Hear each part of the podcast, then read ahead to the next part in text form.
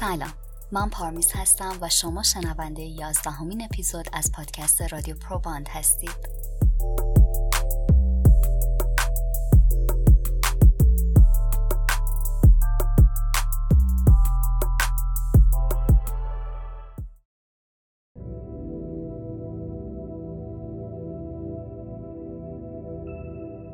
همسر برندا مبتلا به بیماری هانتینگتون تشخیص داده شده. این ماجرا شرح وقایع از زبان برنداست. خیلی سخته که بخوام تموم این اتفاقات رو در قالب یه داستان کوتاه تعریف کنم. چون که شروع همه اتفاقات سالها پیش از شروع بیماری همسرم بود. در واقع در طی حدود 20 سال همه چیز در قلیان بود و من همیشه تصور می کردم که بهتر مشکلات نادیده گرفته بشن. و همه چیز به حالت عادی برمیگرده. و ما یک زندگی عادی و خوشحال خواهیم داشت. اما این اتفاق نیفتاد.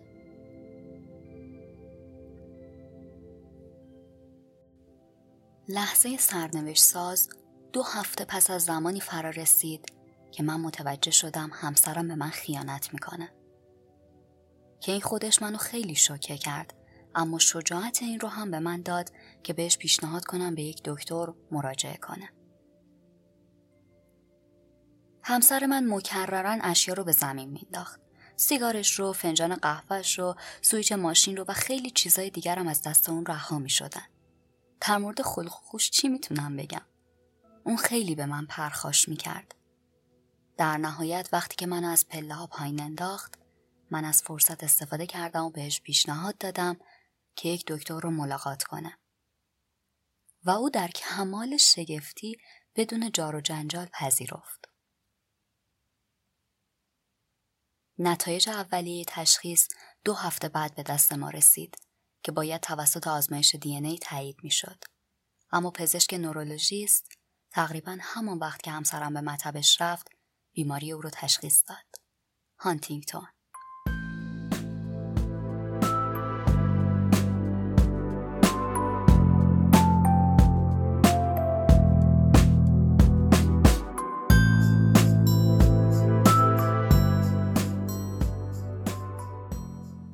بیماری هانتینگتون اولین بار توسط جورج هانتینگتون در سال 1872 توصیف شد. و به عنوان یکی از ترسناکترین و ناخوشایندترین بیماری های ارسی در انسان معرفی شده.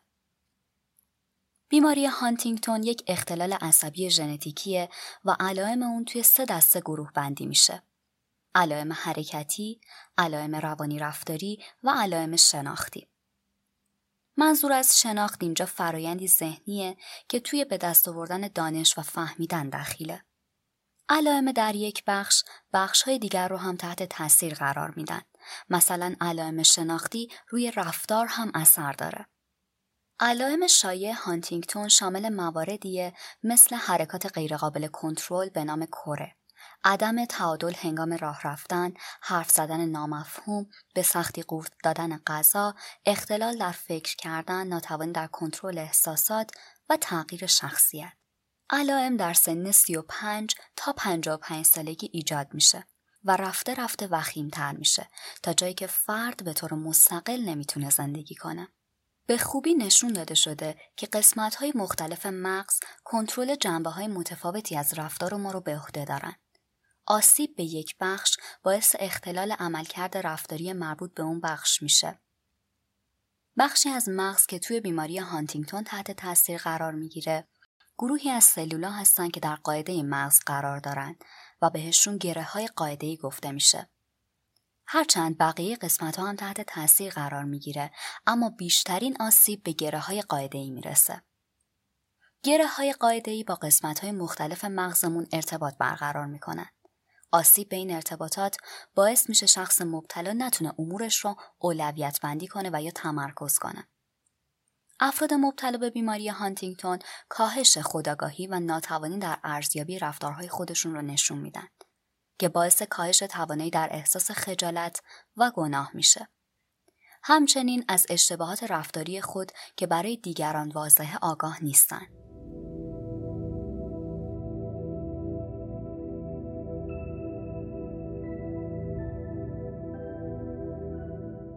خبر اینکه همسر من به چنین بیماری مبتلاست اونقدر بزرگ و ناگوار بود که باعث شد خیانتش به من کم اهمیت به نظر برسه. همسر من وقتی تنها چند هفته سن داشت به فرزند خوندگی قبول شده بود. هیچ وقت از ذهن من نگذشته بود که ممکنه چنین چیزی وجود داشته باشه که بتونه یه همچین اثر ویران کننده ای رو روی اون و احتمالا چهارتا از فرزندامون بذاره. در اون زمان فرزندان ما چهار، دوازده، هشت و سیزده سال سن داشتن. اولین واکنش من حجم زیادی از دلسوزی بود که به سرعت تبدیل به خشم شدیدی شد. ما هیچ کار اشتباهی انجام نداده بودیم. مخصوصا بچه هامون.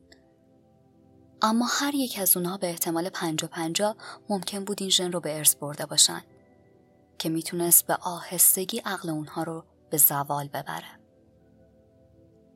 من فکر می‌کردم ما یه خانواده عادی هستیم اما این بیماری همیشه همراه ما وجود داشته و منتظر بروز یافتن بوده.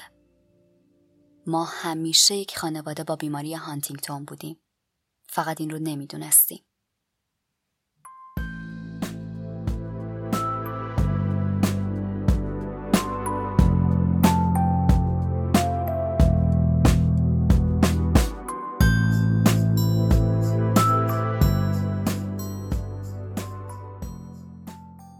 بیماری هانتینگتون جز دسته ای از بیماری های زوال اعصابه که در اثر افزایش تکرارهای بخشی از ژن مربوط به اون ایجاد میشه. هرچقدر تعداد این تکرارها بیشتر باشه، احتمال اینکه بروز این بیماری در سنین پایین رخ بده وجود داره. فرزند فرد مبتلا به احتمال 50 درصد ژن بیماریزا رو از والد خودش به ارث برده و به هانتینگتون مبتلا میشه. و در کل به طور میانگین فراوانی این بیماری یک در هر ده هزار نفر هستش.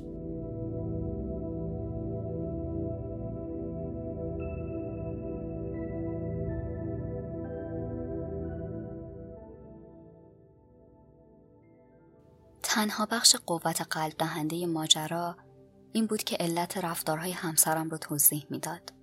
خودخواهیش رو، نظرات احمقانش رو بدخلقیاش رو و تموم چیزهایی که طی سالها خودم رو باهاشون وفت داده بودم با این حال هنوز منو عمیقا آزرده خاطر می‌کردن. همچنین توضیح می‌داد که چرا انقدر مغروز شده بودیم. سالها اختلال پیشرونده در نحوه قضاوت کردن همسرم و تمایل او به داشتن هرچی که می‌خواست اوضاع مالی ما رو بسیار به هم ریخته بود. بعد از گذشت هفت سال بود که شرایط ما خیلی وخیم شد. یک سال بعد از تشخیص بیماری همسرم مجبور به ترک کارش شد. دقیقا قبل از اینکه 43 ساله شود. تقریبا همون موقع بود که بچه هامون از شرایط بیماری پدرشون و اثری که روی سلامتی اونها داشت اطلاع پیدا کرده بودند. پیدا شدن دلیلی برای رفتارهای ناهنجار و عصبانیت همسرم مایه تسلای خاطر بود. ما هیچ وقت نمی‌دونستیم که اون توی چه شرایطی قرار داره و چه شرایطی داره. همه چیز اون رو آزرده و ناراحت می‌کرد.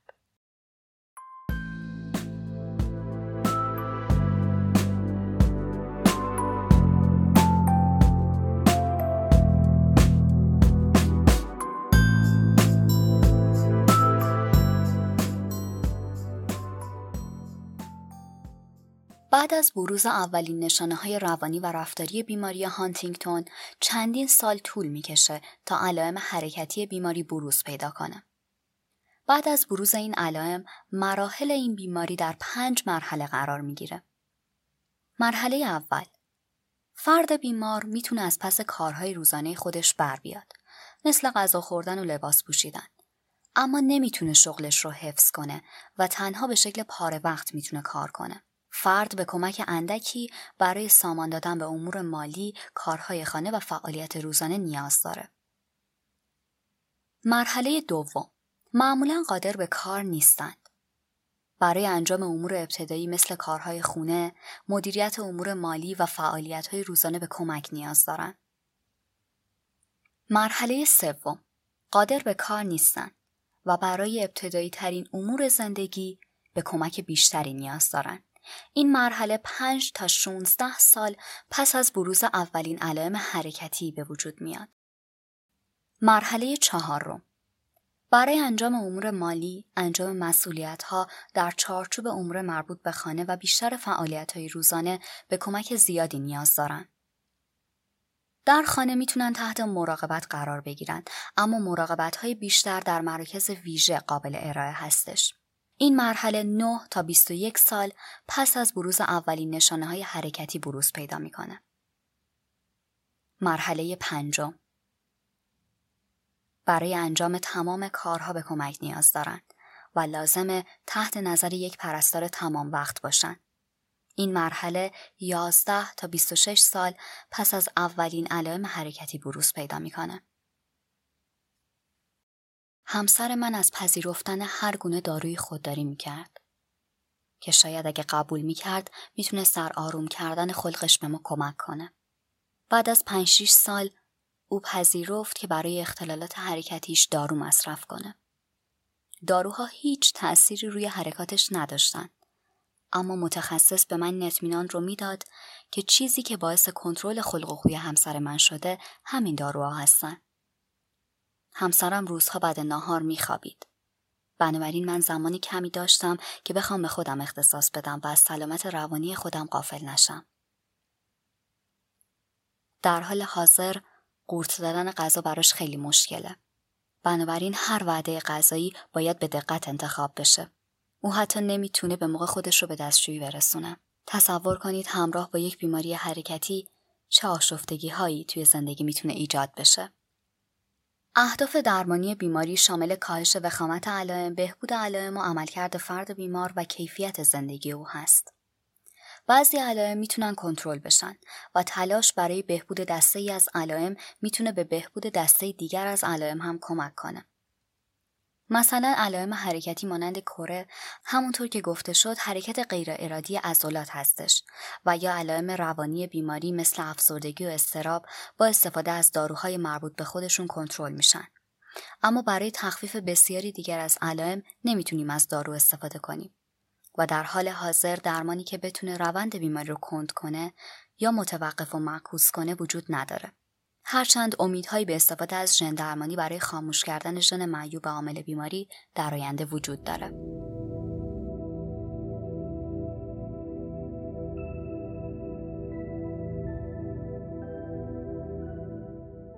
در حال حاضر همسر من از صندلی چرخدار استفاده می‌کنه. و باید مثل یک بچه غذا توی دهنش گذاشت. او به ندرت عصبانی میشه. شاید چون شخصیتی براش باقی نمونده که قابلیت رنجیده شدن داشته باشه. خوشبختانه هیچ کدوم از بچه همون که الان 21 ساله، 17 ساله، 14 و 23 ساله شدن علائم بیماری رو نشون نمیدن.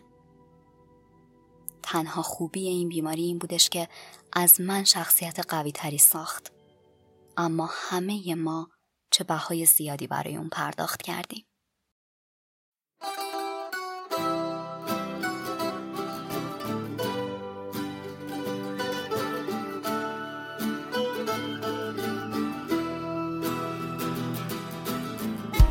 ممنونم از اینکه توی این اپیزود هم همراه من بودید.